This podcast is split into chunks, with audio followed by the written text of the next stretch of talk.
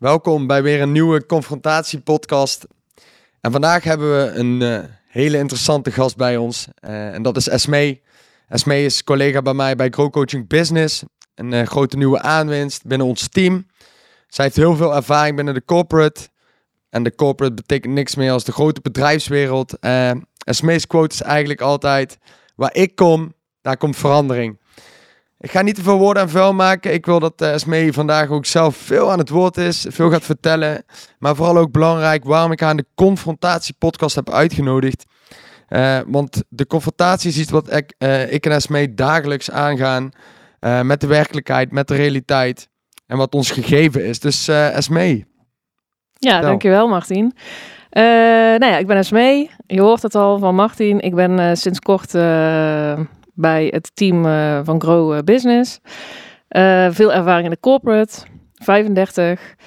Uh, ja, en de reden dat ik volgens mij ben uitgenodigd door jou is omdat ik suikerziekte type 1 heb. Dus dat betekent dat ik chronisch ziek ben. En ehm, daar gaan we het nu volgens mij over hebben, deze podcast.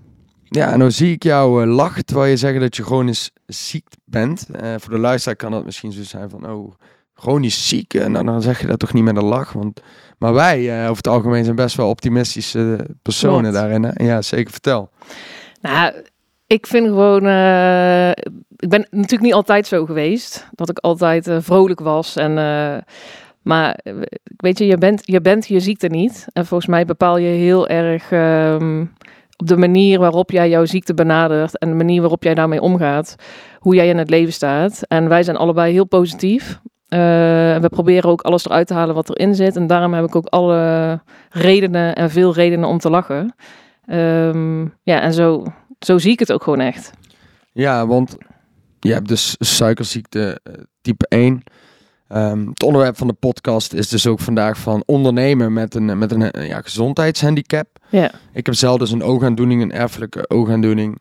Uh, waardoor ik dus ja, legally een, eh, sowieso nachtblind ben. En uh, overdag links 50% zie, met mijn linkeroog dus, en rechts 30%. Ja, dat is beperkend. Um, welke beperkingen ervaar jij, zeg maar, door jouw suikerziekte? nou, ik ben ziek geworden toen ik 13 was, geloof ik. Pin me er niet op vast. Volgens mij was ik 13, 14. Um, dus dat is best wel een cruciale uh, fase in je leven, waarin jij heel erg gevormd wordt als kind, maar ook als jongvolwassene. Um, dus toen, er, ja, ik zou maar zeggen, heel veel beperkingen van, oké, uh, kijk, nu heb ik een insulinepomp, nu heb ik een uh, sensor, ik heb inmiddels mijn eigen alvleesklier gebouwd, daar kunnen we het later over hebben. Maar toen ik ziek werd, was dat echt niet, ja, bestond dat niet eens, want toen moest ik dus iedere dag heel veel medicijnen spuiten, letterlijk, met een, uh, met een naaldje. Dus dat was al eigenlijk de eerste beperking. Ja, en hoe werd je dan ziek op je 12 of 13? Want uh, ja, zoals ik type 1 diabetes ja. Eh, ken, is het iets erfelijks of krijg je het mee vanaf de geboorte? Hoe, hoe kan dat dan zo zijn ontstaan? Nou ja, je hebt twee types. Je hebt type 2 en je hebt type 1. Um, type 2 is vaak erfelijk en heeft te maken met overgewicht of heeft te maken met slechte leefomstandigheden. nou, of zwangerschap, kan je ook tijdens zwangerschap krijgen. en type 1 is wat dat betreft aangeboren. Ehm, en vaak ontdekken ze dat op een latere leeftijd. Bij mij was het wel heel erg laat. Nou, ik heb ook een echo gehad van mijn alvleesklier en die blijkt gewoon te klein te zijn voor mijn lijf, waardoor dus ergens een, um, een proces is ontstaan in mijn lijf, waardoor ik dus suikerziekte heb gekregen toen ik dus 13, 14 was. Ja. En is dat proces dan verergerd in die jaren?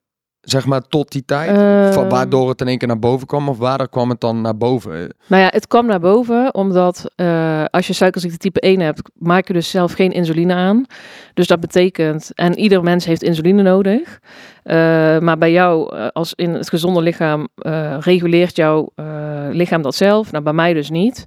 Nou, en op een gegeven moment zag je gewoon dat ik vanaf groep 8 tot en met de middelbare school heel veel ziek was, heel veel infecties had, heel veel blaasontstekingen. Ehm, ik, op de laatste fase, zou ik maar zeggen, voordat ze het ontdekten, begon ik heel veel water te drinken. Iced tea, chocomel, gewoon echt heel de dag was ik aan het drinken. Um, nou, en dat is een teken van hoge suikers. Mijn ontstekingswaarden waren ook echt enorm hoog. Um, en ik was al heel vaak naar de huisarts geweest om uh, voor bloedtesten. en, uh, maar um, het is een beetje jammer, want de huisarts heeft me eigenlijk altijd weggestuurd met allerlei antibiotica kuren, twee jaar lang. Uh, maar hij heeft mij nooit getest op suiker. En als hij mij dus eerder had getest, dan was het dus eerder naar boven, uh, naar boven gekomen. En ik weet niet of, of dan mijn alvleesklier minder erg beschadigd was. Dat weet ik dus niet. Mm. Nee, dat weet ik niet. Maar ik weet ieder geval wel dat de huisarts wel heel veel fouten heeft gemaakt. Uh, in, ten, in die twee jaar, zou ik maar zeggen, dat ik bij de huisarts liep en continu een blaasontsteking had of infecties had. Terwijl ja, een kind van uh, 12, uh, 13, uh, 11 jaar, ja, die hoort helemaal geen zoveel infecties te hebben. Dus er is eigenlijk nooit echt een goed gedegen onderzoek geweest, waardoor um, tweede kerstdag uh, zijn wij op een gegeven moment uit eten geweest toen ik ben nu 35. Nou, toen was ik dus 13, 14 jaar. En uh, mijn moeder zit in de gezondheidszorg. En op tweede kerstdag gaan we altijd eten met onze familie. En toen was ik eigenlijk alleen maar aan het drinken. Ik was inmiddels al heel veel afgevallen. Ik, ik woog echt nog maar, uh, nou, ik, ik, weet niet hoeveel ik woog, maar ik was echt in een hele korte periode 10 kilo afgevallen. En mijn moeder op een gegeven moment die zei van, ja, wat, drink jij veel, weet je? Wat, heel apart. En ik, ik ging ook heel erg uit mijn mond stinken naar aceton. Dus ze zei mijn moeder op tweede kerst, volgens mij heb jij suikerziekte. Nou, ik had nog nooit van suiker gehoord. Het enige wat ik wist van suiker was een kennis, een naaste kennis van mijn ouders die suiker had. En die zat in een rolstoel en uh, die spoot heel de dag insuline. En dat zag er best wel altijd wel eng uit. Um, nou, en de, tweede, uh, de dag na de tweede kerstdag uh, had ik toevallig alweer een afspraak staan bij de huisarts voor een, um, voor een onderzoek. En uh, mijn moeder zei ook, ga met jou mee. Maar mijn huidige huisarts, die was er niet. Die moeder was overleden. Dus ik had een andere huisarts. En die zei meteen, ja, ik ga jou testen op suiker. Nou, mijn suiker was, uh, als het goed is, iets van 25. Door het dak heen? Door het dak heen. Ik was eigenlijk niet de bedoeling dat ik nog überhaupt op mijn benen kon staan. Want je suikerwaarde moet eigenlijk tussen de 4 en de 7 zitten. Nou, bij mij zat die echt uh, veel te hoog. Nou, en toen is eigenlijk de rollercoaster uh, van start gegaan. En uh, ben ik eigenlijk meteen diezelfde dag begonnen met spuiten van insuline. Zo, ja. meteen die naald erin, hop. Meteen die naald erin. en ook meteen zelf, hè. Want ja. ja vroeger waren die naaldjes best wel heftig. En ik dacht, hoe ga je, hoe ga je jezelf injecteren als 14-jarige, zou ik maar zeggen, met insuline. Ja, en waarom zelf? Ja, want ik moest uiteindelijk ook op school mezelf kunnen injecteren. Kijk. Kijk, en mijn moeder was er natuurlijk nog niet altijd bij, mm. gelukkig maar. Maar dus ik moest het dus uiteindelijk gewoon... Gelukkig maar. Ja, ik wil okay. natuurlijk je moeder heel overal eh, meenemen. dus op een gegeven moment ja, moest ik gewoon vanaf die dag meteen spuiten in mijn buik. Uh, en uh, ja, super heftig. Ja, dat begrijp ik. En uh, ik herken ook heel erg wat je zegt. Tiener, je was 14? Ja. Ik was ook 14 toen ik te horen kreeg. Um, ja, ik zal even kort vertellen hoe het ja. bij mij ging. Ik, op een gegeven moment merkte ik dat ik s'avonds gewoon wat minder zag. En toen stond ik op een gegeven moment in de slaapkamer bij mijn moeder. En ik zeg, mama, ik, volgens mij zie ik niet zo goed. Want ze stak, en toen stak ze een paar vingers op. En toen zei ze, hoeveel vingers steek ik op? En ik, ja, ik gokte gewoon niet. Het klopte voor geen kant. En uh, toen zei mijn moeder, oh, dit is niet goed. Jij ziet gewoon niet goed. Je hoort het te kunnen zien. Weet ja. je wel? En het was schemerig dan in die slaapkamer. En toen zijn we naar de oogarts gegaan. Terwijl ik al jarenlang wel een bril had. Min, min, min anderhalf of zo. Dus niks heftigs. Nee. Nooit iets heeft vastgesteld. Ook overeenkomstig met jouw verhaal. Ik denk dat ik heb zoveel mensen gesproken in de medische wereld. Die gewoon, als ze er eerder bij hadden geweest. Eerder beter hadden gekeken. En niet een nummertje waren geweest. Dat er gewoon zoveel had voorkomen kunnen mm. worden. Uh, het systeem is daarin wel gewoon fucked, om ja. zo te zeggen. Maar terug op mijn verhaal. En ja, toen kreeg ik dus op mijn veertiende ook te horen van... Ja, Martin, je hebt retinitis pigmentosa. Dat is denaturatie van het netvlies. Dat wil zeggen dat je cellen in het netvlies langzaam aan het uh, afsterven. En uh, ja, dat begint met nachtblindheid, is wat je nu merkt. En dat kan je kijkveld verkleinen. En eh, je zal nooit kunnen autorijden. En eh, je moet de kantoorbaan gaan nemen. Eh, en dan hoor je dan op je veertiende. Ja, dan schiet je super vol. heftig. Dan schiet je vol. Ja, tuurlijk. Ja, ik dacht, wat de fuck gebeurt hier? Maar ja, ik had ergens altijd die drive in mij. Ik zeg, ja, ga jij mij vertellen, ik kan geen auto rijden, vriend? Ik precies. tegen die oogarts. ik zeg, ga jij dan nou tegen mij vertellen dat ik een kantoorbaan moet eh, gaan nemen en veilig moet... eh, Ja. ja, mijn leven is alles behalve dat geworden. Eh, en daar ben ik heel blij mee dat ik, dat ik zo ben, dat ik dat zo heb Hmm. aangepakt. Eh, dus de confrontatie die we jullie vandaag ook willen meegeven is... Wees fucking dankbaar als je gezond bent. Ja, 100%. Alsjeblieft. 100%. Wees fucking dankbaar, want... Ja, eh, wij hoort ons niet veel zeiken, zeg maar. Ik denk ook dat ik pas sinds een half jaar echt erken naar buiten dat ik dit überhaupt heb. Ik, Tuurlijk Mhm. was ik er wel gewoon eerlijk over daarnaast. En, maar als ik het niet hoefde te zeggen, zei ik het gewoon niet. Weet je wel, liever niet in ieder geval. Eh, ja, ik heb het eigenlijk trouwens ook gewoon met fucking veel pijn en moeite wel gewoon mijn rijbewijs gehaald. Ik, ja, fuck it dat ik het op de podcast zeg, maar, maar ik had mijn eh, vriend van mijn moeder, die was rijinstructeur, mijn nieuwe vriend van mijn moeder. En die heeft me samen misschien wel 70 lessen gegeven, ook gewoon in eigen tijd. En ik heb gewoon mijn fucking rijbewijs gehaald. Weet je wel. Nice. Eh, twee keer gezakt, derde keer haal ik hem. Hoppa. En, eh, ja, dat was dat, zoveel. En het was uiteindelijk gewoon nog veilig. Tuurlijk stapte ik niet s'avonds de auto en ik weet echt wel wat ik wel niet kon doen. Ja, gelukkig. Ja. Eh, maar tot, tot eigenlijk afgelopen september dat ik een paaltje raakte met mijn auto. Overdag dat ik verblind werd door de zon. Wat natuurlijk, iedereen kan verblind worden door de zon, maar voor mij, ik vang iets meer licht op overdag. Dus het is allemaal net wat feller, net wat helder. En ik zie ook wat waziger daardoor, door als het veel licht is in een kamer of, of buiten, dus in de auto, nou, op het raam. En ik raak een paaltje. En ik reed natuurlijk heel zacht, want ik voelde dat ik verblind werd. En ik raakte hem en ik schrok. En ik schrok en er werd zoveel in mij ge- losgemaakt, zoveel getriggerd, zoveel emotie. Dat ik thuis echt besef, fuck. Iemand zou denken, ja, een paaltje raak kan gebeuren. Maar ja, voor jou voor, mij moment. Ja. voor mij besefte ik van, fuck, misschien begint het nu toch wel onveilig te worden. ja. En toen heb ik sindsdien ook niet meer auto gereden. En ehm, ja, ik hoop eh, dat ik in de toekomst dat ook nog wel kan doen. Zelfrijdende Tesla dingen of We zo. hadden het maar- er net al over. Ja. ja, maar eh, dan moeten we zeker allemaal nog goed gaan goedkeuren dat het mag, die zelfrijdendheid. Maar wat ik wel daarmee wil zeggen is van, hé, hey, ja, dan begint een bepaald rouwproces weer Zeker. geactiveerd te worden. En het is elke dag een rouwproces, omdat het is ook niet zoiets, ah, dat komt goed, weet je wel. Mensen zeggen, oh, dat komt goed en dat zijn eh, nieuwe studies. En, maar dat het goed komt en dat het, dat weet ik, hè. Zeg maar, het komt goed, ik heb er vertrouwen in. Maar toch elke dag, kijk, als ik nu naar jou kijk, zie ik je wazig. En eh, dat, is, het is niet iets waar je omheen kan of zo. Hè? Nee. Het is constant. En eh, ondanks dat mag ik trots op mezelf zijn, ben ik trots op mezelf wat ik bereikt heb. En ik begon eigenlijk al met school natuurlijk, dat je van VMBOT ben ik naar een research master gegaan. Ja. Is toch een bepaalde drive die Klopt. ik daar uithaal. Hè? En natuurlijk zijn er andere factoren die me ook die drive geven, maar ik voel me gewoon niet stoppen. En, en daarom zie ik dus de aandoening ook als blessing soms. ja, dat is de instelling die je dus zelf soms kiest. altijd, ja. Hoe je er dus mee omgaat.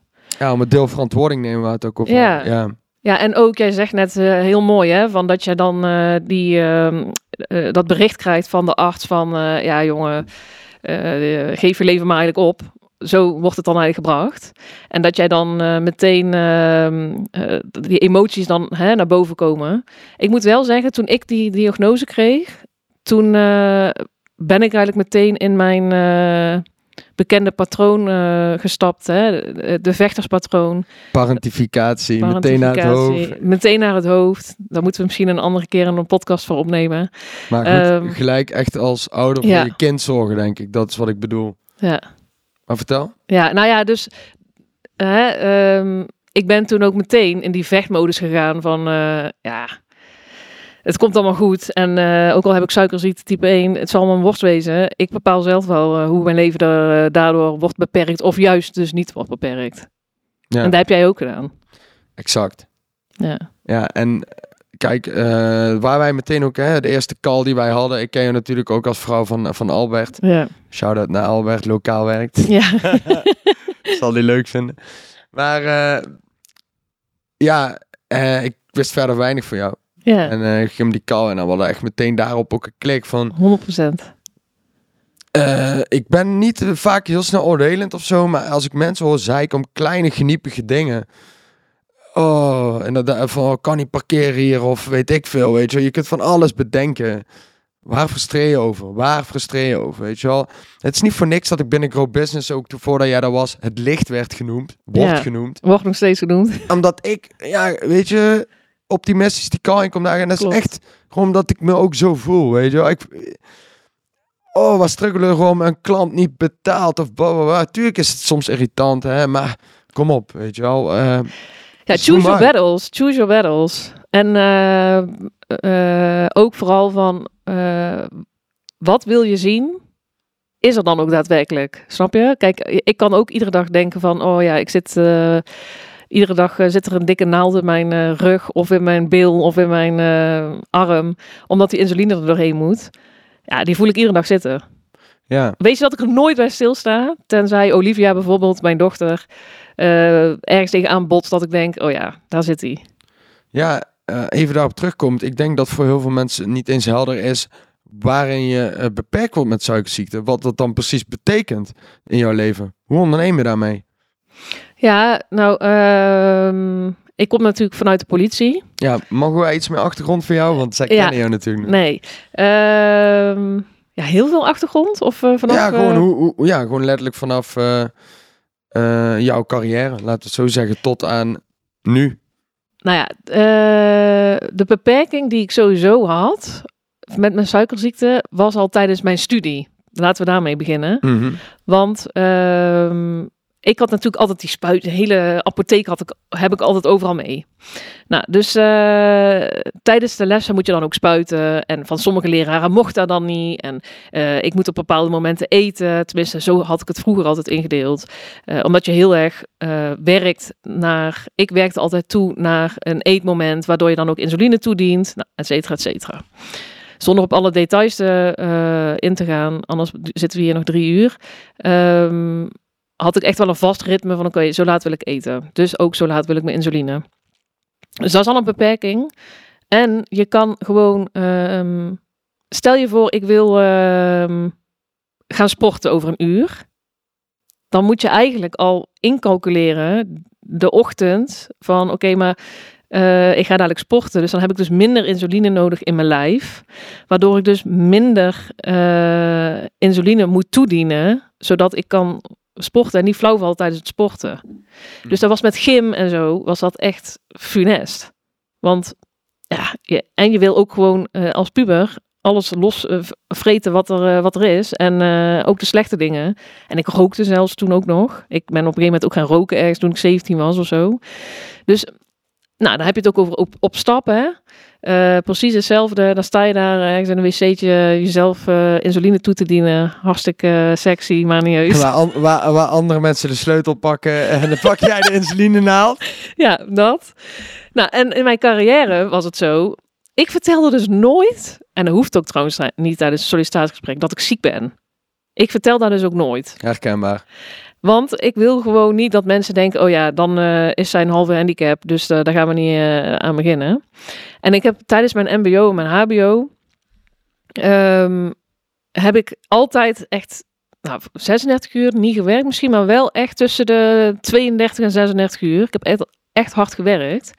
En toch op een, een of andere manier kon ik het altijd managen om met mijn suikerziekte te werken. En ik werkte binnen de logistiek. Nou, dat is hollen en eh, rennen en, eh, en stilstaan.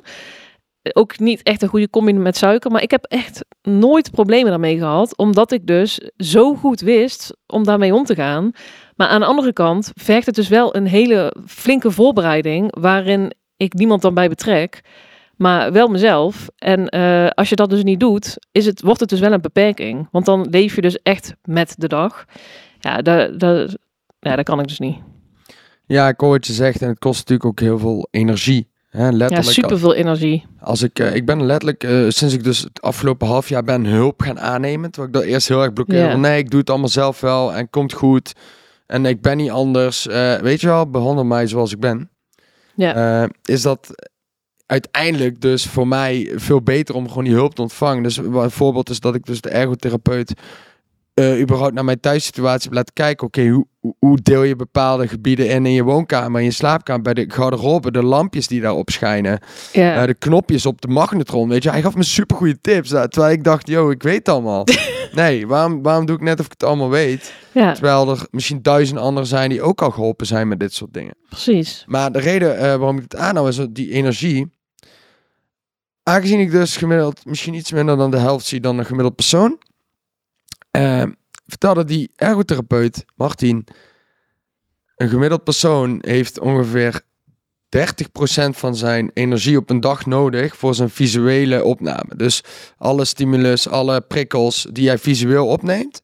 Als, laten we zeggen, gezond mens met gezonde ogen kost jou 30% van jouw energie al. Wow, dat wist ik niet eens. Ja, ik ook niet. Eh, op het moment dat je dus de helft ziet, of minder dan de helft ziet, kost het niet 30%, maar 60%. Van mijn energie gaat al naar alleen maar kunnen zien op een dag. Dingen kunnen vinden, zoeken, opnemen, kijken. En nu, ik zeg tegen de ergotherapeut, ik zeg, Richard heet hij. Nu snap ik waarom ik s'avonds helemaal kapot ben. Oké. Maar, maar tegelijkertijd denk ik, oh, dan heb ik al die jaren met school, met die Ja. kleine lettertjes, alles, zo mezelf lopen pushen, doorzetten, Mhm. dat ik nu snap waar mijn Industrious sinds 93 is. Doorzetten. Eh, maar echt waar, ik begrijp nu gewoon, ik heb het s'avonds gewoon echt Moe ontspanning, Ja. vermoeidheid. Ik moet gewoon echt chillen. Ik moet gewoon geen schermen. Dat is wel voordelig voor het slapen natuurlijk ook. Ja, Maar ik moet echt chillen. En mijn slaap is zo ontzettend belangrijk voor mij. voor mij ook. Voor mij ook. als ik, als ik niet goed slaap, eh laat zeggen een avondje stappen alcohol, after, weet ik het allemaal. Ik word voor de dag wakker en ik zie gewoon slechter. Ja, Omdat mijn ogen niet hebben kunnen herstellen.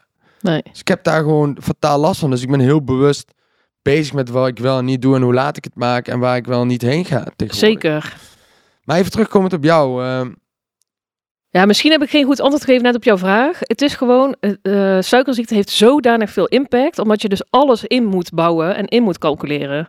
Dus je bent eigenlijk heel de dag, voor iemand met dyscalculie, eh, ehm, ben ik dus heel de dag aan het berekenen, oké, eh, wat nou als de situatie daar zo is, hoe moet het dan met mijn insuline? En eh, ik kan beter niet in de pauze gaan wandelen, want dan ga ik naar beneden en ik heb dadelijk eh, een meeting, snap je? mm, Dus je bent, en ook met je voeding, hoe hoger, hoe sne- veel eh, wisselingen jij in jouw suikerspiegel hebt, hoe vermoeider jij op een gegeven moment raakt. Dus voor mij is slaap ook super belangrijk. Want als ik tijdens mijn slaap mijn suiker niet stabiel is, heeft mijn lichaam dus letterlijk niet geslapen. Snap je? ik snap dus dan word je gewoon ja, wakker, terwijl mijn lichaam zegt, ja, eh, je, je bent al heel de nacht ben je bezig geweest, dus misschien heb je nou meer rust nodig. Maar zo werkt het dus niet. Nee, want je hebt ook een leven. Ik heb ook een leven. Ik dacht dat eh Jur, de doorrekenaar met, eh, Ja. die alles calculeert eh binnen Grow was, die ik dadelijk ook in de volgende podcast heb. Maar dat ben jij dus. Ja, eigenlijk wel. Ik moet alles berekenen. En zelfs met eten moest ik alles berekenen. Eh, hoeveel je dan eh, eet. Boterham met pindakaas. Reken ook dan de pindakaas op naar koolhydraten. En zoveel insuline heb je dan weer nodig. Dus je bent heel de dag aan het berekenen. eh, en aan het inschatten van oké, wat gaat deze activiteit doen met mijn lijf? Ehm, dus hè, als je het hebt over alcohol en drugs. Ik heb dus nog nooit alcohol of drugs gebruikt omdat Hmm. ik dus, mijn, mijn lever moet zoveel insuline omzetten, zoveel medicijnen omzetten. Ja, ik, ik kan mijn lichaam het gewoon niet aandoen om nog meer shit te moeten processen door die lever. Snap je? Je hebt maar één lijf en eh, daar ben ik super zuinig op. Ja, en dan ben je ook nog eens moeder, waar we het dadelijk over gaan hebben. Ja, Eh, natuurlijk super mooi. Ik moet je ook weer dingen voor, eh, voor voorbereiden hè, en eh, incalculeren. Eh, dus als je het zo hoort, dan ben je dus eigenlijk al heel veel bezig met, met calculeren van hoe je Ja. dag eruit moet zien, je week, misschien wel je maand, je vakanties. klopt. Maar waar ik vooral op aim is natuurlijk ook hè, ons doelgroep ondernemers ook heel veel. Hoe doe je dat dan? Want hè, je, gaf net aan, oké, je hebt die studententijd gehad en de politie. Ja, En daarna ook nog nu Arriva. Dus Vertel. Nou ja, bij de politie is natuurlijk. eh, ik heb niet een, eh, in, eh, een, op straat gestaan. Hè? Dus ik heb niet de blauwe opleiding gedaan, zoals het heet. Je was geen Wout. Ik was geen Wout, verdomme. Eh, ik heb geen agentopleiding gedaan. Maar bij de. Ik weet nog, ik wilde van kleins af aan altijd naar de politie. Moet ik misschien ook een keer een podcast voor opnemen. Om dat verder toe te lichten. Maar. dus ik heb eigenlijk al heel mijn leven lang gewerkt na het moment van ik ga ooit bij de politie werken. Totdat ik natuurlijk ziek werd. En toen dacht ik. Van wel met mijn droom, dat kan dus niet meer. Want eh, vroeger was het zo dat op die uh, functie-eisen bij de politie stond ook dat je dus niet ziek mocht zijn. En, eh, maar toen dacht ik van ja, hoe ga ik dan in godsnaam wel binnenkomen bij de politie? Nou, en via een zij-instroom-ingang ben ik binnengekomen bij de politie. Maar ik heb dus ook nooit een medische keuring hoeven te doen, omdat ik binnen de informatieorganisatie heb gewerkt van de politie. Ehm, eh, Mogen we daar iets meer over weten? ja. Het klinkt heel spannend. de informatieorganisatie is eigenlijk eh, alle re- rechercheonderzoeken of alles wat eh, de, de politieagent op straat doet, is natuurlijk is wel ingefluisterd door met informatie. Bijvoorbeeld ehm, eh, als een om het praktisch te maken, zodat de, de kijker ook weet wat ik, wat ik bedoel. Ehm, als een eh 112 melding komt en eh, de politie gaat naar een melding toe, ehm, dan krijgt een andere afdeling eh, op de meldkamer eh, bijvoorbeeld ehm, die melding ook door. En die kunnen informatie gaan zoeken over het adres waar ze naartoe gaan, zodat ze al informatie gestuurd eigenlijk naar een noodmelding gaan. Snap je dan wat ik bedoel? Mhm, ja, zeker. Nou, dat is, de, dat is een tak van de informatieorganisatie binnen de politie. Nou, en ik heb dan eh, meerdere, op meerdere afdelingen gewerkt binnen de, informatieorganisatie. En als laatste heb ik bij ehm, de criminele inlichtingendienst gewerkt.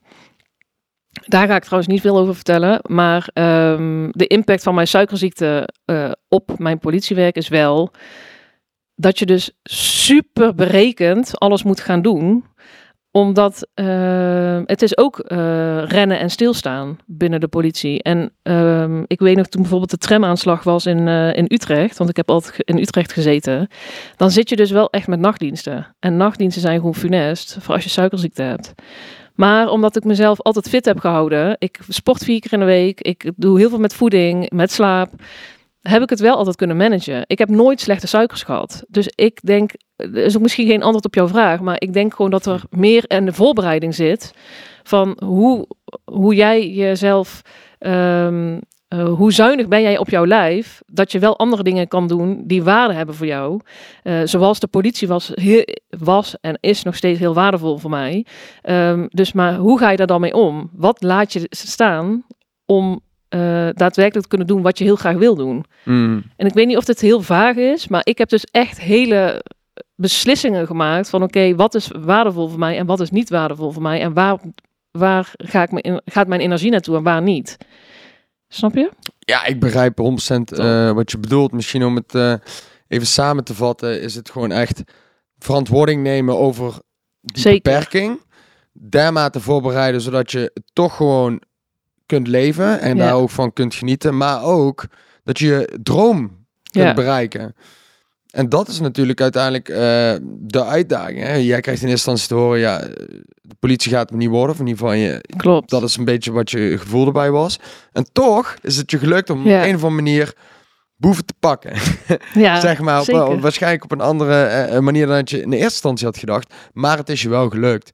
ja, En, en, en dat is denk ik ook deel verantwoording nemen van... hey, Ja. je hebt een aandoening, je hebt een ziekte, maar je bent niet de ziekte. nee. Je hoeft, er, je, je hoeft er niet naar te leven. En, en, en ik moet je vertellen, in het begin werd mij ook verteld... Martin, je kunt er van die forums op Facebook groepen, kun je allemaal meedoen aan de mensen die ook rekening met doos hebben. Nou, ik was toen nog vrij jong, helemaal eh, nog ondernemend sowieso, altijd al wel studeren. Maar ik deed ook gewoon heel veel leuke dingen, ging wel heel veel stappen in tegenstelling tot jou misschien. Of in ieder geval, ik deed wel gewoon drinken en dat soort dingen.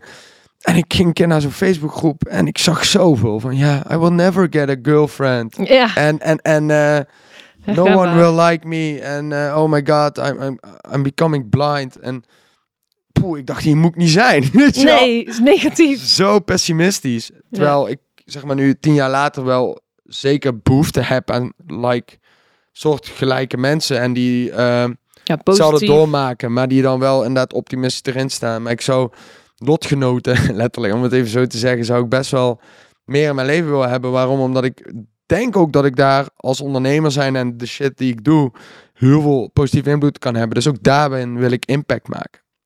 Ja, en ik snap heel, ik voel jou helemaal, want ik heb net op Facebook zijn natuurlijk heel veel van die suikerziekte type 1 groepjes en nou, ik heb daar ook nooit iets mee gehad.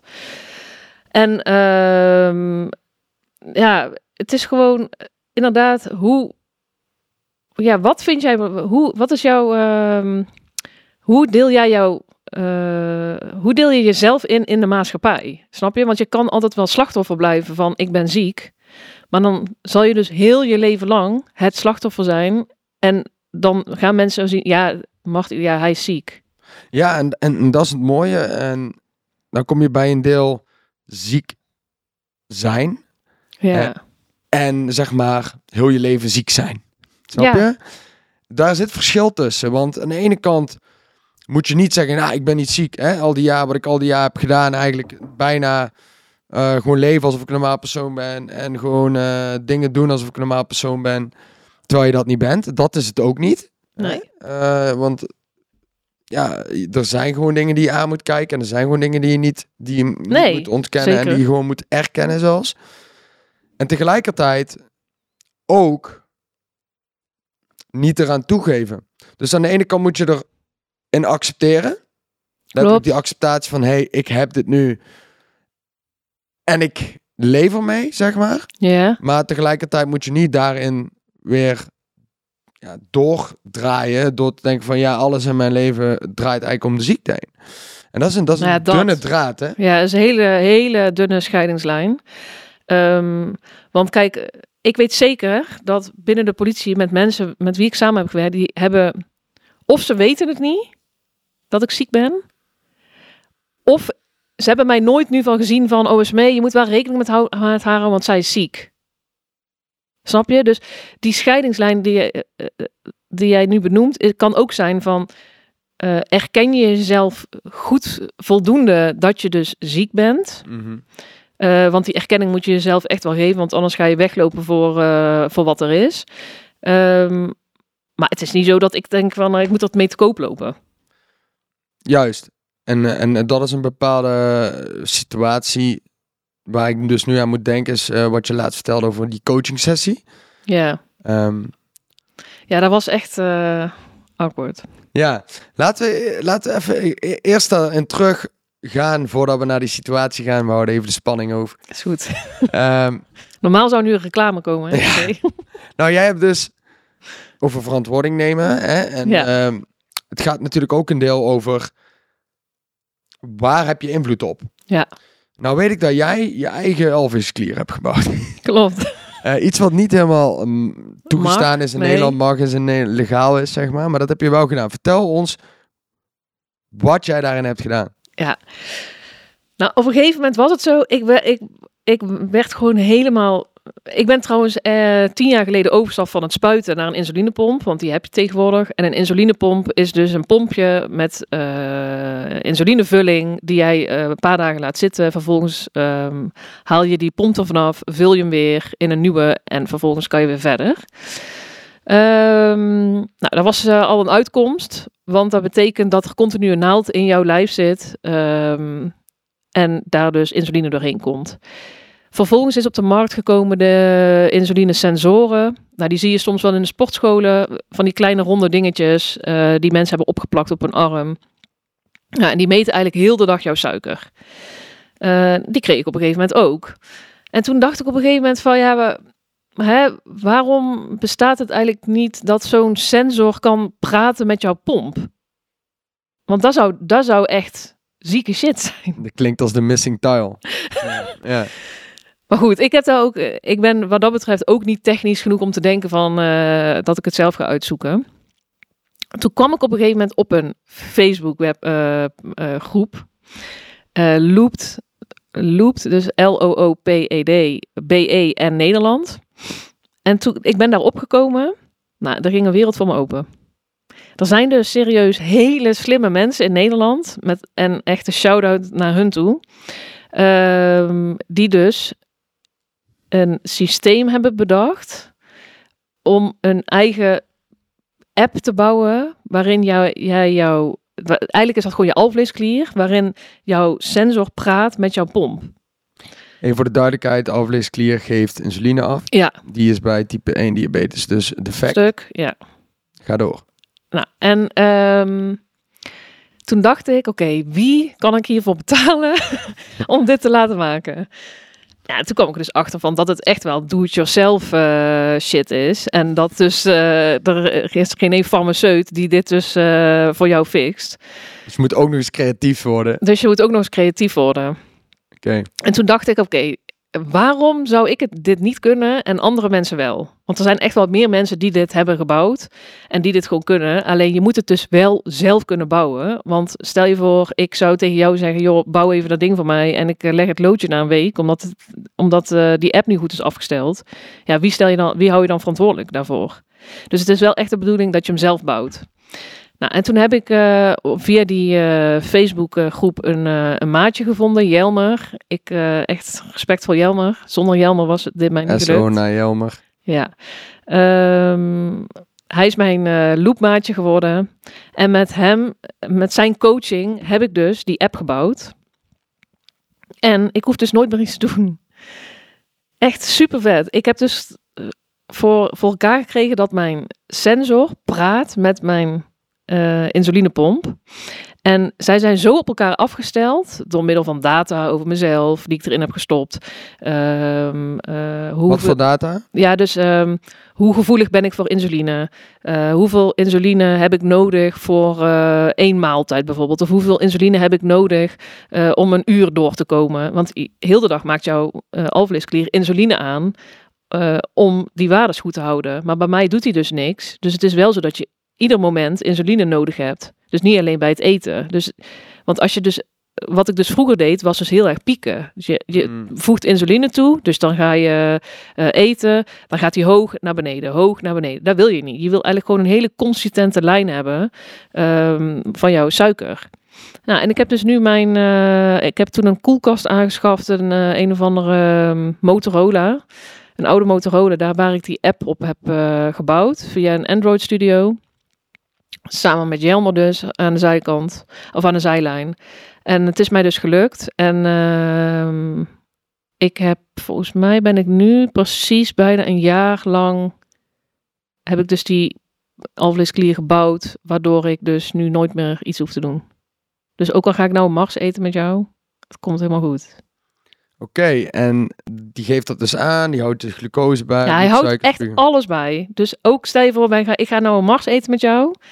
Dan ziet die sensor dus van oké, mijn die suiker gaat stijgen. Dus we moeten iets gaan doen. Dus die geeft eigenlijk een soort van red flag van oké, insulinepomp, eh, ga aan de slag. Je moet insuline toedienen. En, eh, en die gaat zijn werk doen. En waardoor die suiker dus heel stabiel blijft. Maar ook, stel je voor, daar zit wel een uitschieter in. Waardoor hij die mezelf corrigeert.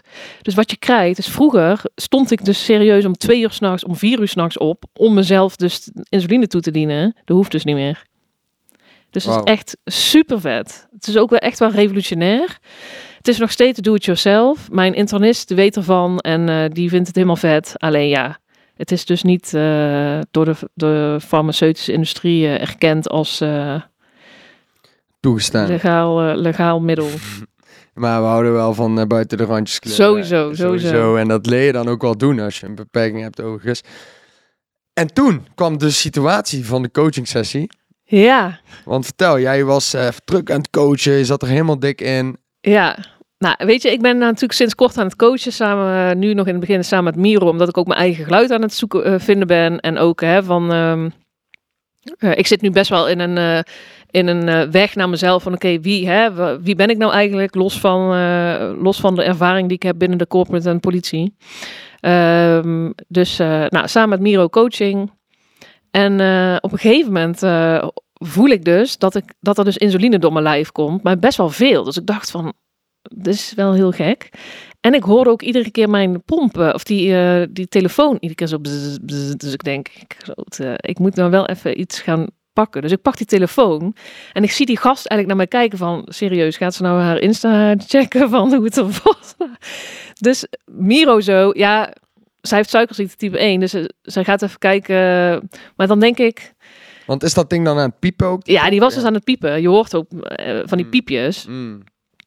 Dus, ehm, maar op een, een of andere manier vertel ik dan ook zelf niet van... Ja, waarom vertel ik dat niet tegen die gast? Want die gast die denkt gewoon van... Zij zit gewoon naar Insta te checken of zo. Dus op een gegeven moment zeg ik tegen hem van... Ja, sorry, dit is mijn insulinetelefoon en eh, ik moet eh, even mijn suiker checken. En hij, hij, daarna was het ook wel oké, maar hij had wel zoiets van... Oké, dit is wel echt heel apart. Ja, of dat was jouw eigen verbeelding. Ja, Dat kan ook, hè? Dat jij denkt dat. het was gewoon awkward, weet je Ja. voor mezelf. Dat ik dacht van, oh, ik, had, ik wil dit dus eigenlijk niet, dit. Ja, precies. Dus ik denk ergens van, hey, wat is dan een betere oplossing? Ja, ook voor me. tevoren. Ja, ja, maar letterlijk van, hey, ik zelf ook. Ik spreek dit letterlijk met, eh, eh, met, een, met een psycholoog van hoe ga je met zo'n oogaandoening om? Ja, Mensen die mij niet kennen, ik loop ze straal voorbij. of, of mij wel kennen en ik sloop ze nog straal voorbij. Eh, of ik kom ergens binnen helemaal verstrooid. Dus niet omdat ik per se chaotisch ben, ja, Nee. ook een beetje. Maar een beetje. ook een beetje, maar ook ben gewoon zoekende naar eh, eh, de juiste licht. Waar is de deur? Toilet. Oké, hier moet ik niet overheen vallen. Kijk alleen al hier naar de studio. Er zijn overal draadjes van Ja, ja, de camera. Ik ben constant aan het observeren. Oké, waar moet ik zo meteen opletten? Dat ik hier niet helemaal Mijn nek. Ook dat.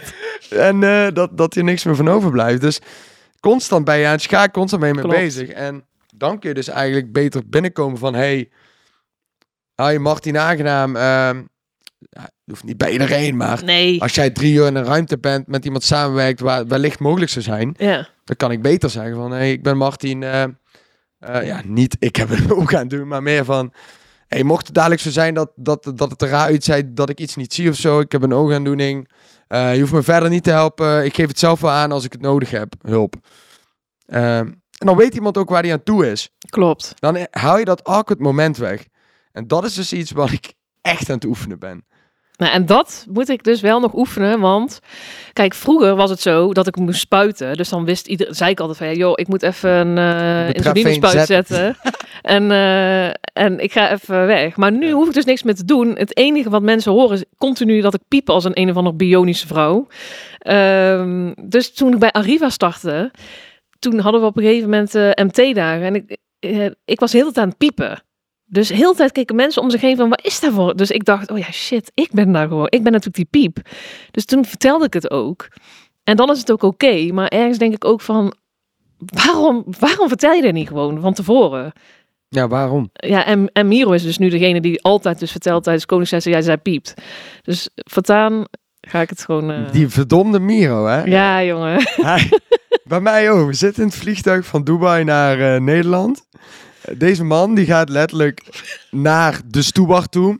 Omdat we allemaal apart zaten. We hadden natuurlijk veel te laat mm. ingecheckt en dergelijke. Ja. Dus ik zat apart. Ik had naar die steward toe. Ja, yeah, my friend. Want het was ook nog eens Arabische vluchten. Ja, yeah, my friend has an uh, impaired vision. So if something happens or he doesn't see you, need to help him. En uh, ik ging daar helemaal niet lekker op, weet je wel. Ik denk, oh, ik kan echt wel alleen vliegen, weet je wel. Dat is ook meteen mijn trots dan ergens. Maar ik snap het wel. Ja, super lief van Miro. Miro heeft toch een klein hartje, jongens. onder, onder die huid, hè, die dikke ja. huid. Nee, maar dat is dus wel... Uh, ja, daar heb ik ook moeten mee. Want ik denk, het is helemaal niet fucking relevant dat die stoel. Maar ik vind het dus ook niet relevant. Ik denk, maar hou, hou je kop. Ik, ja. uh, laat me lekker piepen. Ja. Waarom moet iedereen altijd alles weten? Maar goed, ergens is het ook gewoon uh, de transparantie. Want daar sta ik ook heel erg voor, transparantie. Dus ja, ja. maar het is gewoon een, een awkward onderwerp, denk ik. Ja, en uh, wij zijn daar elke dag lerende in. Ja.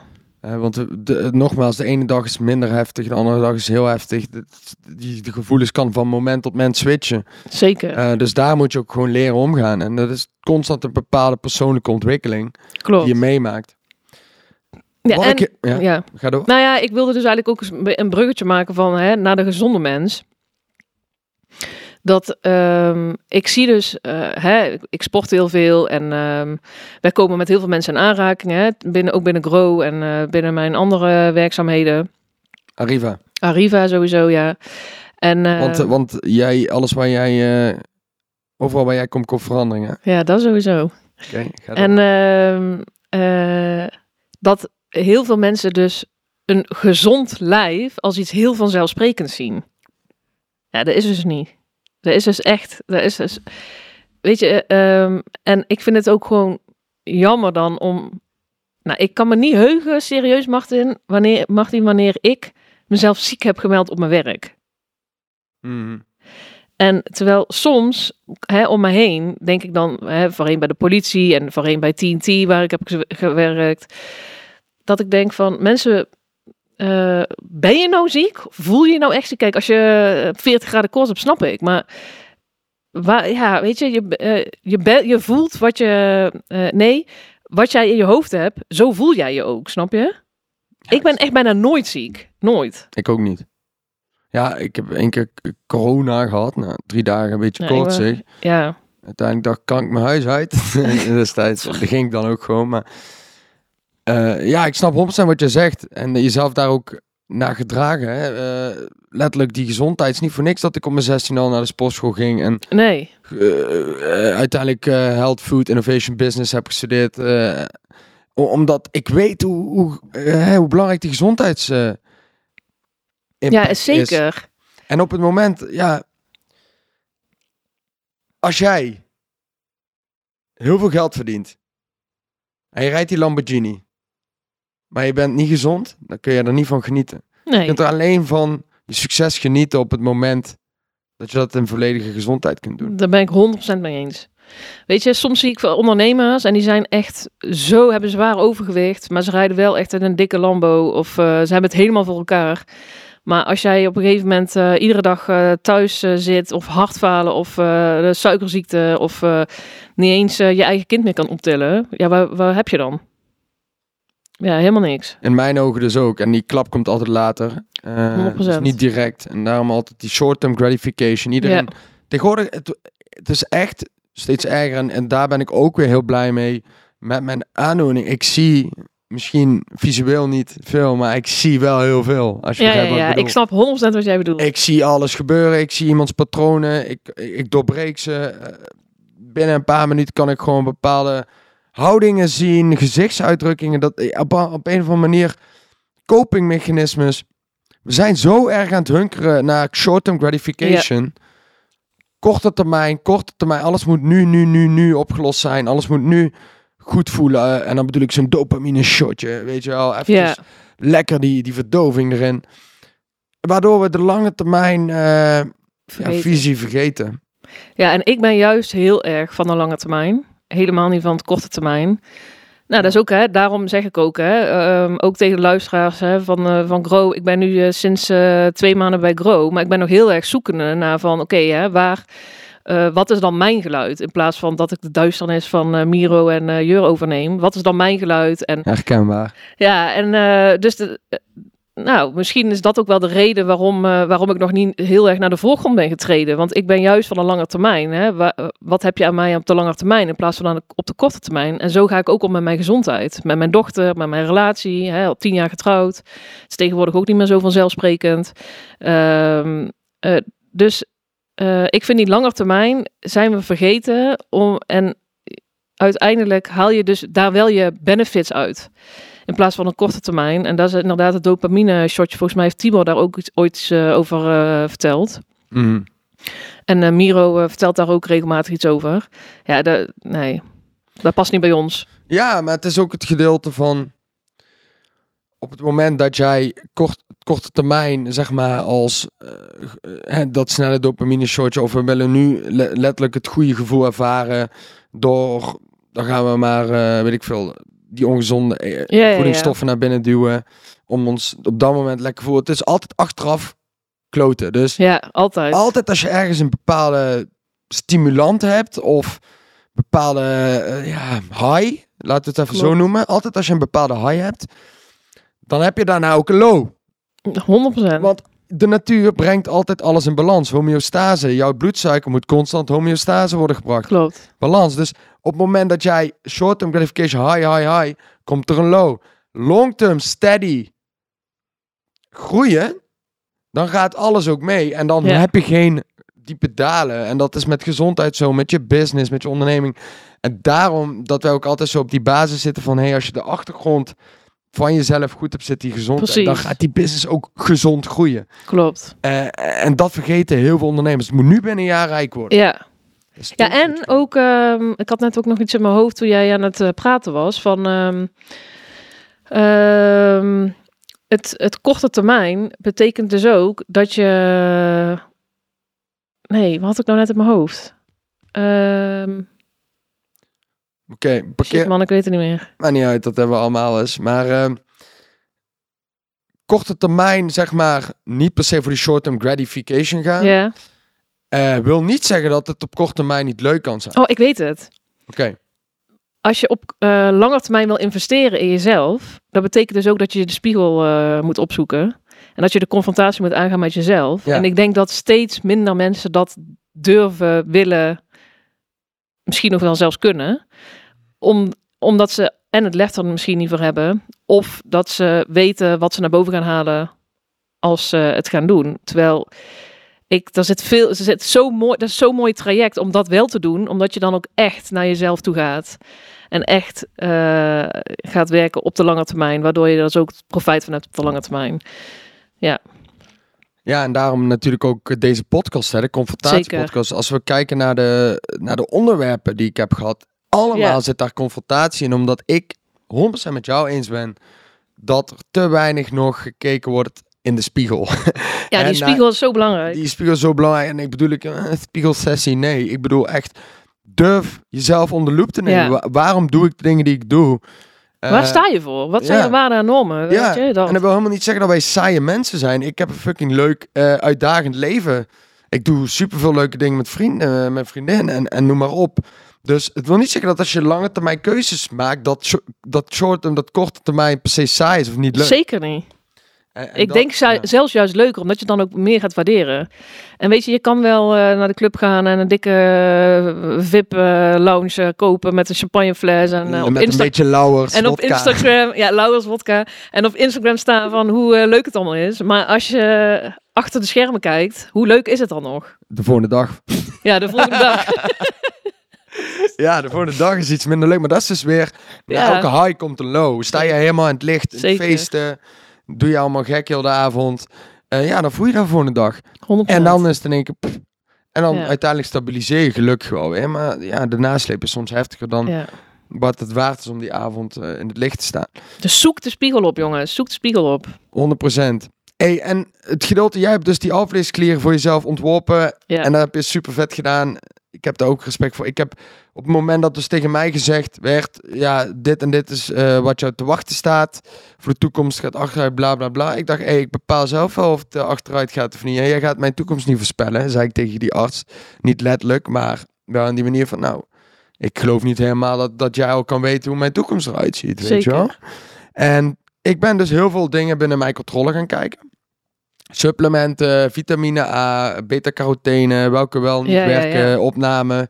Noem maar op. En je gaat heel veel kijken, waar heb je invloed op? En je wil, op een gegeven moment ga je ook eh, positief denkboeken lezen en eh, de biologie van de cel, dat je hem kunt herstellen. En je wil eigenlijk alles uit de kast trekken. Echt, ik noem het en ik heb het allemaal geprobeerd. Van hypnose tot, jij noem maar Ja, op. ja. En dan kom je erachter van, fuck, ik heb ook niet overal controle over. Nee. Ik heb er misschien niet zoveel invloed op als dat ik zou willen. Hoe zie jij dat? Wanneer moet je de controle gaan loslaten? Hè, want daar zit ook heel veel kracht in. Dat is wel echt een gevaarlijke vraag, eh, Martin. Want ik ben echt een controlfreak 2.0. Daarom. Daarom. Ja.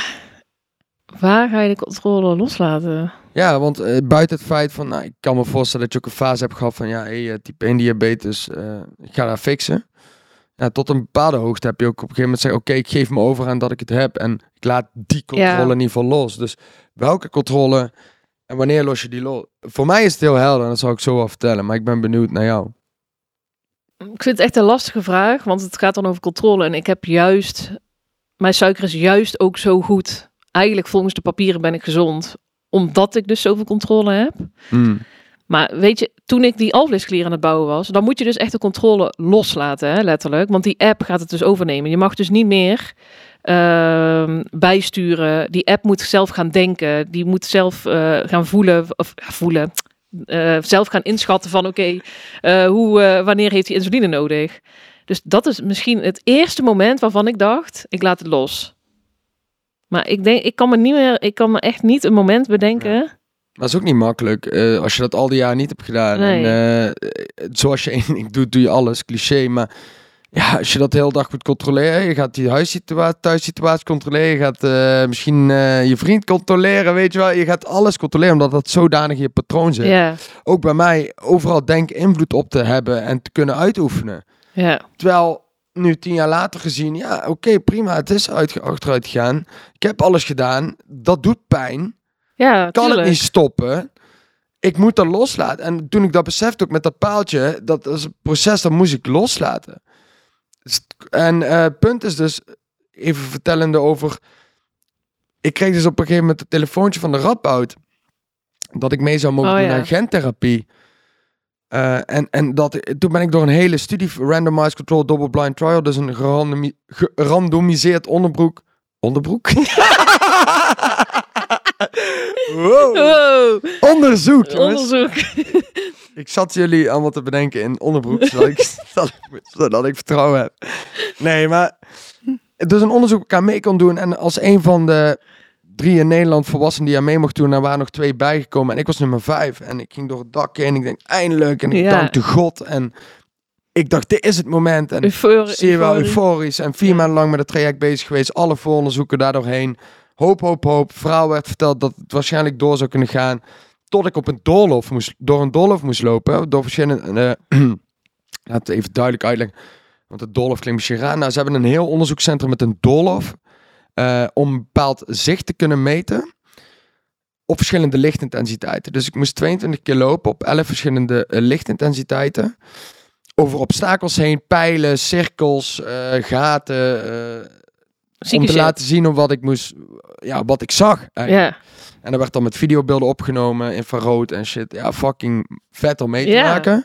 En die dag eh, meegemaakt. En eh, ja, die onderzoekers zeiden allemaal, ja, volgens mij, je hebt het gewoon goed gedaan. En je, eh, ik kan me niet voorstellen dat jij het niet gaat worden. En dit en dat. Dus ja, 4 april, echt letterlijk anderhalve week terug, zou mijn rechteroog geopereerd worden. En eh 25 april, dinsdag, zou mijn linkeroog geopereerd worden. En ja, ik had het al in mijn agenda staan, staat volgens mij nog steeds in. En eh, daarmee zou ik iets eh operationeel ingespoten krijgen, wat mij zou genezen. helpen. Ja. Ja, in ieder geval genezen om het niet erg te laten worden. En ik geloof heel erg, als je niet meer ziek bent, dan kun je het ook verbeteren. Dus in ieder geval vooruitgang daar in dat perspectief. Dus ja, heel mijn familie, ikzelf, zaten er helemaal in. Ja, en opeens krijg je een telefoontje. Hé hey Martin, bel ik, eh, bel ik gelegen?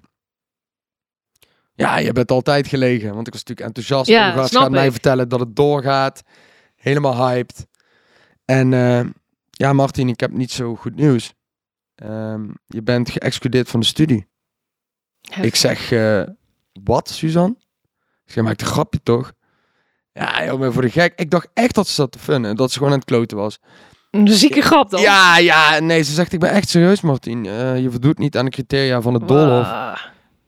En ik schiet in verdriet en huilen. En ik dacht, wat is er, hoezo, waarom niet? En zij mogen niks zeggen. Dus je wordt eerst gezegd, je wordt geopereerd. Dan wordt gezegd, je wordt niet meer geopereerd. Ja. En ook niet, waarom niet? Dus zij mogen, omdat het dubbelblind is, dus niks vertellen. Of, nou, trouwens, ze weten het gewoon ook oprecht niet. Eh, omdat die onderzoekscentra in Amerika, het farmaceutische bedrijf, Ja, wat eigenlijk het onderzoek gestart is voor een paar miljoen euro. Ja, die heeft gewoon letterlijk deze mail gestuurd die ik nu ga opnoemen. En die Suzanne was hem aan het voorlezen terwijl ik in tranen zat. En die zei gewoon... Ja, ik lees de mail wel even voor en dan weet je precies wat ik weet. En dat is dit. Subject NL 208 was excluded from the study due to not meeting the criteria of the maze. Punt. Dus je, bent ik krijg gewoon, kippenvel. je bent gewoon fucking subject NL 208. Ja, je bent geen Martin. Je bent Nee, een nummertje. Ja. Dat ben je en dat las ze voor. En ik dacht, wow. En dat was een klap. Maar ik ben één week helemaal kapot geweest. Ik was voor God los. Ik denk, ja, fuck alles niet. En waarom doe ik dit nog? Ondernemen, helemaal geen zin meer. En als ik toch blind word, weet je, allemaal dat soort dingen. Ja, en eh, dan een week later besef je, ja, maar wie de fuck ben ik om te bepalen hoe het zou moeten zijn? Ben ik God? Ik ben geen God om te bepalen, zo, zo zou het moeten zijn. En dat klinkt nu heel makkelijk, maar de enige rust die ik heb gevonden, Esmee, is door de controle los te laten ja, dat geloof ik. is door het los te laten aan iets groters dan ikzelf. Dat ik ver- moet vertrouwen in het proces dat het zo moest zijn. Want dat is Ja, de ja, ja. realiteit. De realiteit is dat het zo moest zijn. Heeft ook te maken met dat is jouw lot. Ja, Weet je, het boek van de Fontein gaat daar ook over. En dat is ook mijn lot. Ja, en weet je, en ergens denk ik, hè, jouw lot is wat dat betreft eh, net iets zwaarder, omdat eh, het, pro het is progressief en ehm, eh, het heeft te maken met je zicht. Kijk, ik heb gewoon heel de dag insuline nodig en medicijnen, waardoor het dus stabiel blijft en ik kan als ik wil 100 worden. Dus dat is daarom mee net een andere, andere uitgangspositie. Ehm, want als ik ook alles, heel, heel alle controle los ga laten, dat heeft wel meteen weer invloed op mijn daadwerkelijke cijfers van mijn suiker. ja en dat Dus snap daar zit denk ik het verschil. Maar ik bedoel, eh, het gedeelte bij jou is wel op een andere manier controle loslaten. Ja. En dat is vertrouwen dat jij je nu kan. Klopt. En dat dat ding het regelt voor jou. Ja, zeker. Dus dat zeker is de controle. Ja, Ja, helemaal losgelaten. Maar ook het gedeelte van, oké, ehm, ik, ik, ik doe wat ik kan ja, in mijn leven. Ik ondernemen, je werkt nog eh, bij Riva. En, en, en al dat soort dingen waar je daar super voor energie dat je dus een soort van, ondanks dat je suikerziekte hebt, dat je de controle Ja, zeker. van, oké, ik vertrouw dat ik door mijn dagen heen kom. en ik dat vertrouw dit mijn lijf, hè. Juist, dat is wat ik bedoel. Ik Dat- maar dat is mijn, ook controle ja, ik ken mijn lijf echt eh, zo goed, waardoor ik eh, inderdaad daarmee de controle loslaat. En ehm, ik sport veel. Ik, eh, ik, het is echt niet zo dat ik nooit pizza eet, want eh, dat doe ik zeker. Of frietjes, of maakt niet uit. Maar ik ben wel zodanig bezig met mijn voeding dat ik denk, hè, ik kan echt niet iedere dag eh, helemaal losgaan. Nee, snap ik. En kijk, een deel is het ook gewoon toen, toen ik besefte van, hé, hey, ik heb die controle dus niet en ik kan het loslaten. Kijk, daarvoor heb je een deel gewoon weer rouwproces. Ja. En weer van, 100 weer van oké, ik moet dus aankijken dat dit niet gaat gebeuren. Wat ik wel had mezelf verteld. Dus Ja. het verhaaltje is wat pijn doet. Het telefoontje zelf, wat ik op dat moment krijg, Ja, ja. verandert eigenlijk niets aan mijn zicht. Nee. Dus in het nu, in Nee, het moment, ja, ja, ja. Super mooi gezegd. Nee. ja, dus in het moment gebeurt er helemaal niets.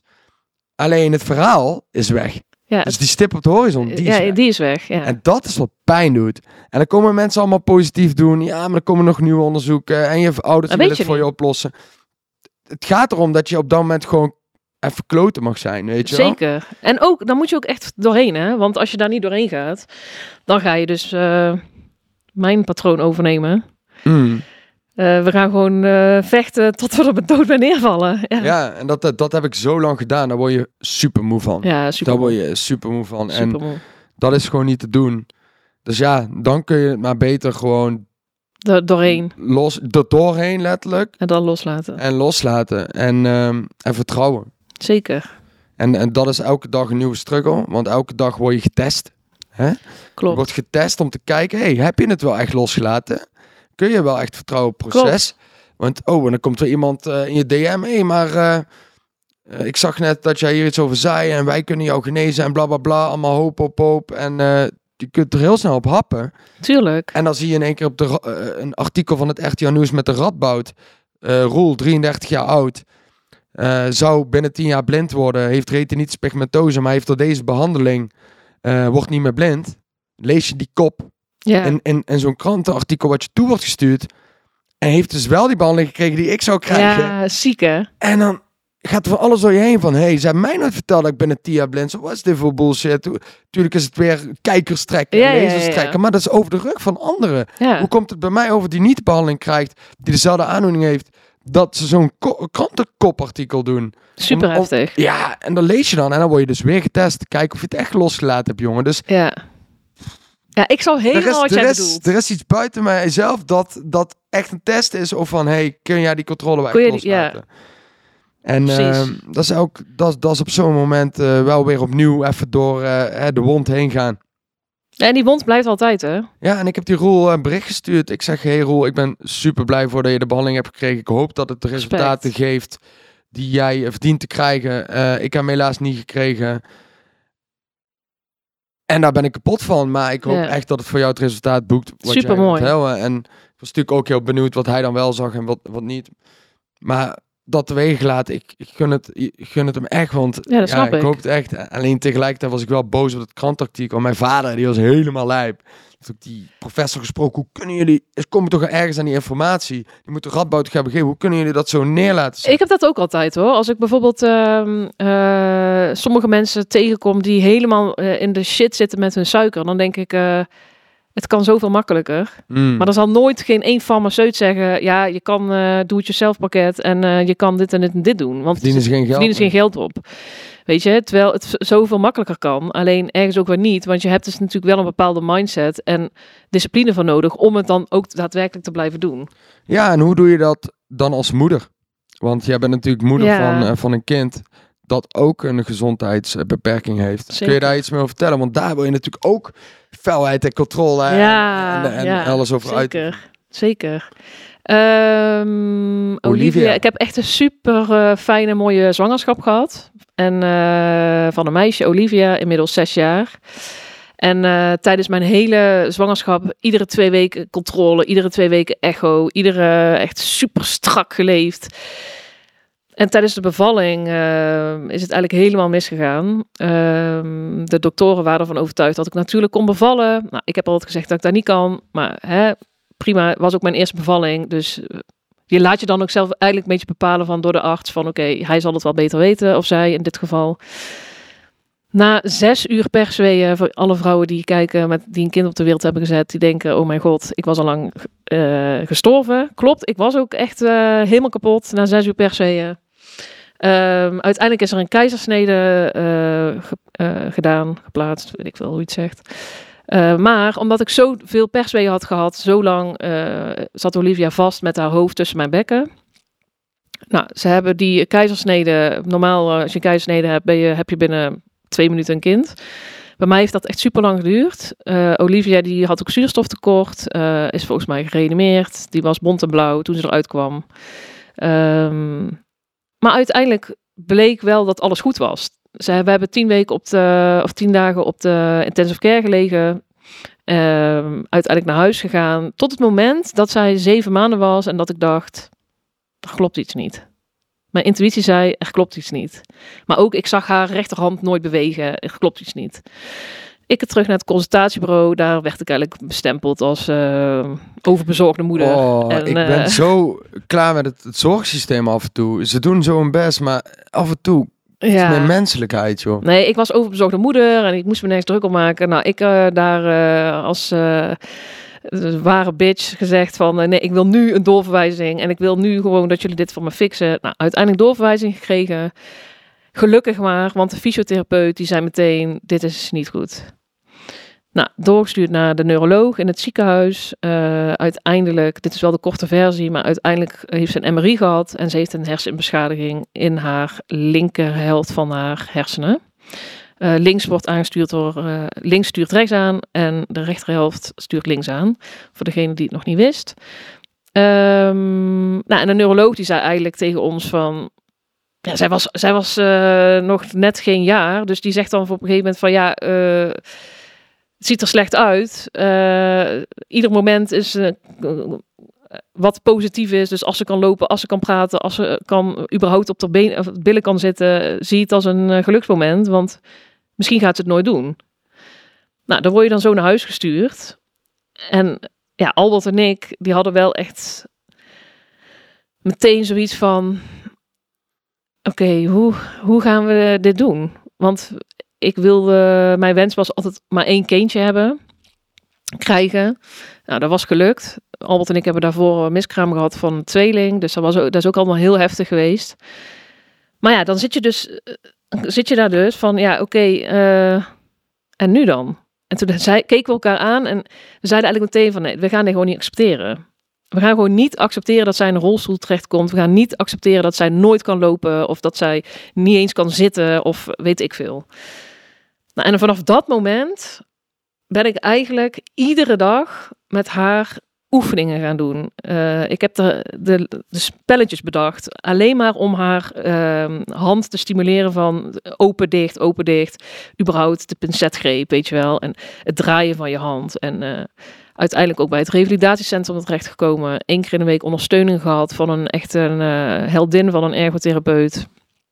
Shout-out to Fiep en het Libra eh, Revalidatiecentrum in Eindhoven. Echt, ik heb daar super veel aan gehad, ook als moeder zijnde. Want ik had natuurlijk voor mijn gevoel super erg gefaald als moeder. Ja, dat is pijnlijk. Super erg gefaald, want ik had een kind op de wereld gezet wat dus niet klopte. Mm. En iedereen gaat er maar altijd vanuit, als je een kind op de wereld zet, dat het dan gezond is. Snap je? Mm. En iedereen gaat er ook maar vanuit van, oh ja, wij willen een kind, dus we gaan een kind krijgen. En Ja, zo vanzelfsprekend is het allemaal niet, snap je? Nou, en eh, om een lang verhaal kort te maken, Olivia die kan alles. Die kan echt, eh, die loopt, die is, ze is super slim, ze tegen het hoogbegaafdheid aan en eh, ze kan lezen, schrijven, zwemmen. Ze zit nu bij de fysio om te leren fietsen, maar dat gaat gewoon goed komen. Zij kan echt, Martien, alles. En je ziet daar in de, in de ochtend in de huddles die we hebben met eh, Miro en Jur, weet je. En ehm, Mm. Ze is echt heel slim. I- Soms praten jullie ook over Olivia alsof zij een volwassene is, zeg maar, hoe zij praat tegen jullie. ja, En jullie zeggen dan dingen van, ja, dit zei Olivia. Ik zeg, zei je dat zo? Ja, dat zei ze. Wat, wat, ze praat echt echt, wel, eh, eh, ja, dat, is- maar ze heeft natuurlijk ook daarin ook een deel eh, overcompensatie gehad. Van al die jaren dat ze natuurlijk, ja, letterlijk beperkt werd. Nou, dan ga je natuurlijk ergens anders je hersenen moeten overcompenseren. Ja. Dus wordt ze gewoon een super slim, hoogbegaafde meid. ja, en ik ben echt eh, super trots op, op mezelf ook. Dat ik dus van begin af aan meteen in die actiestand ben gekomen van... we gaan gewoon haar stimuleren om die oefeningen te doen, weet je. En we gaan, we gaan het hier niet bij laten. We, er zit meer in, er zit zoveel neuroplasticiteit in in een kind... En zij, zij, zij is gewoon er super goed uitgekomen. En ehm, tuurlijk, zij gaat niet net zoals Daphne Schippers eh, de 100 meter eh, rennen. Alleen, eh, zij heeft gewoon andere kwaliteiten. Maar ze, gaat het, ze kan het wel. Ja. Snap je? Ja, kijk, en dat is ook weer het mooie van, je ziet het strijden en het doorzetten en ehm, op dat moment ook gewoon doen wat nodig is. En Zeker. jou- terwijl jou wordt verteld dat het onmogelijk is. Ja. Ik herken dat heel erg en dat levert gewoon resultaat weer op. Kijk, maar die Paralympische spelers, denk je nou echt dat op het moment dat, zij, dat, ongeluk, dat zij dat ongeluk krijgen, dat en hun wordt verteld, je kan dit niet meer, kan dat niet meer. En, en zeggen, ja, maar ik ga eh, op de Olympische Spelen ga ik eh, goud pakken. Zeg ik maar even, of de Ja, ja, ja. Paralympische Spelen. Ja, dan lachen ze hen uit. En juist die drive die ze eruit halen om, om te kunnen doen, ondanks hun handicap, wat ze kunnen doen. Ja, dat is natuurlijk super krachtig. Zeker, 100%. En dat zie ik ook bij Olivia. Ik weet niet eh, of zij ooit eh, op de Paralympische Spelen, hoeft voor mij ook niet, als zij maar gelukkig is. Alleen, Ja, ik weet gewoon... voorbeeld. Ja, nee, daarom. Ja. Maar zij kijkt dus heel vaak de Paralympische Oh. Spelen. Omdat zij dus ook... Zij zit gewoon op regulier onderwijs. Zij vergelijkt zichzelf heel erg met gezonde kinderen. Ehm, dus er zit echt wel een strijder in haar. Ehm, dus wij laten haar heel vaak de Paralympische Spelen kijken. Niet om dat haar te simuleren van... joh, je moet ook sporter worden. Maar meer van... Kijk eh, eens, dit kijk kan. eens, je Ja. kan alles. Je kan alles bereiken wat je wil. Alleen, wil je het? Hoe graag wil je het? Mm, Hoe graag wil jij worden wie je wil zijn? Want daar moet je gewoon knijterhard voor werken. mm, Ook al ben je gezond, hè? ja. Nog moet je daar knijter... Er Ja. komt niks aanwaaien. ja, en, eh, en als ik haar zo zie en, eh, hoor spreken, dan is het aan het eh, gedeelte hersenen zal het niet liggen in Nee. ieder geval. Want dat is echt... Ik denk dat zij eh, ook eh, net als jou gekke bedrijven corporate gaat aansturen. ik weet niet wat ze allemaal gaat doen. Maar dat wordt een ondernemertje, denk ik. Eh, Ja, In ieder geval op een bepaalde manier. Ja. Zeker. Laat en het ze heeft zelfs een Instagram, hè? Ja, Olivia en mijn CP. Met de underscores ertussen. En de CP staat voor cerebrale parese. En dat, dat is dus de ziekte die zij heeft. Of de aandoening, moet ik eigenlijk meer zeggen, die ze heeft. En ehm, zij is dan unilateraal. En dat betekent dat ze aan de rechterkant is aangedaan. Mm. Eh, er zijn genoeg kindjes die ook hetzelfde hebben. Die volgen haar dus ook. En wil je haar volgen? Nou, volg haar vooral op Insta. Eh daar is ze super trots op. Ze vraagt ook altijd van, hoeveel volgers heb ik? Ja. Ja, want ze laat gewoon heel graag zien, weet je wel, wat ze kan. En eh, ja, dat ze gewoon een eh strijdertje is. Mooi. En Ja. terug naar jou. Waarom komt er overal verandering waar jij bent? Ik heb echt geen flauw idee. super, ja, ik weet niet. Ik kan het niet benoemen. Oké, maar waarom, waarom doe ik dit, deze podcast dan al drie keer? Want ergens eh, hè, is het jouw one-liner geworden. Het is mijn one-liner, omdat het gewoon zo is. Op een, een of andere manier, altijd overal waar ik kom, zie ik shit kaart ik het aan of ik schop, of ik schop er tegenaan. Waardoor er dus eh, grote dingen veranderen. Was bij de Mm. politie zo, was bij TNT zo, eh, gaat bij Arriva gebeuren. Binnen Grow zijn we echt dikke stappen aan het maken. Ik zeg niet alleen dat het door mij komt, maar ja, ik weet niet. Ik heb daar op een of andere manier eh, een talent voor. Om te zien wat er moet groeien, om te zien wat er anders moet, om te zien... Ja, ik kan het ook echt niet benoemen.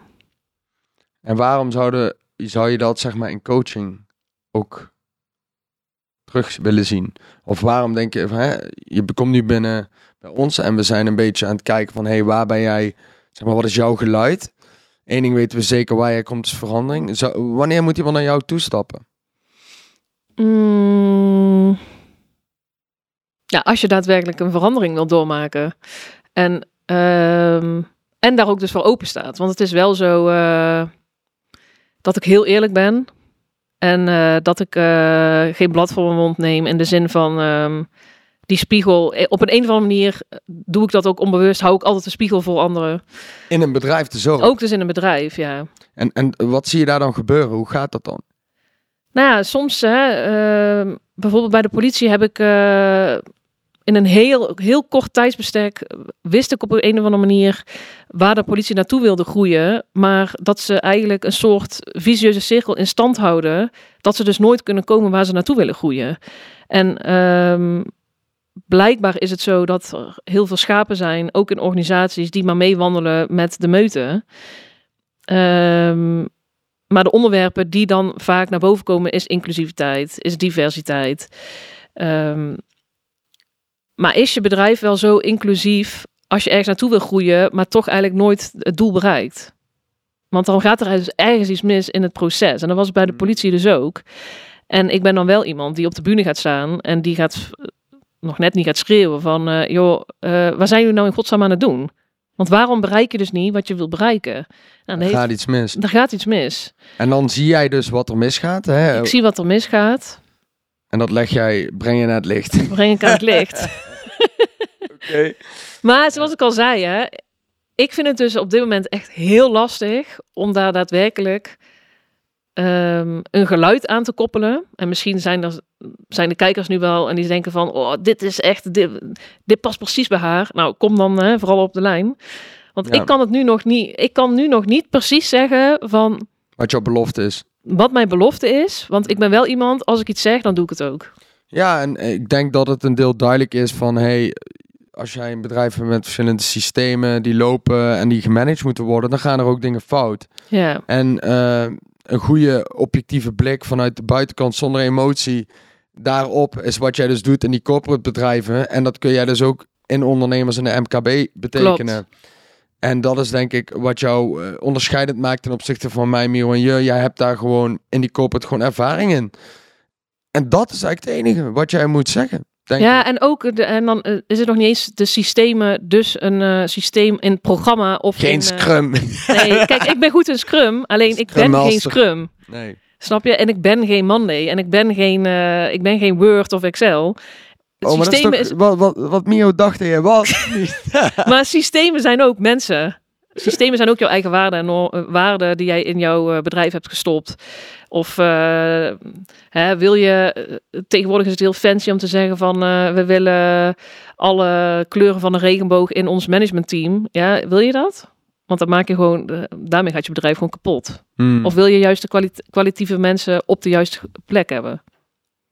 Dus niet aan de quota's van die we allemaal zo belangrijk vinden, maar eigenlijk niet werkbaar zijn. Helder. Ik vind het nog mysterieus. Ik denk dat eh, mensen gewoon Esmee van Dommelen op Instagram moeten gaan zoeken, vinden. Ja. Jou gewoon volgen en ga gewoon eens een gesprek met haar aan. Die zit, eh, zit nergens aan vast, maar misschien kan ze voor jou, je onderneming, zeker wat betekenen. Zeker. Mooi. Ik eh, ben heel blij en, dat onze goede vriend Miro jou bij, on- bij ons team heeft gehaald van Grow. Ik vind het super tof wat wij hier vandaag een confrontatiepodcast hebben Ja. neergezet. Ik eh, denk dat het een heel goed gesprek was. Dankjewel voor de uitnodiging. Heel graag gedaan. Jij als luisteraar, kijker, bedankt weer. Eh, haal eruit wat je eruit kunt halen voor jezelf. Voor iedereen zal het anders zijn. En dan zie ik jou in de volgende podcast. Tot dan.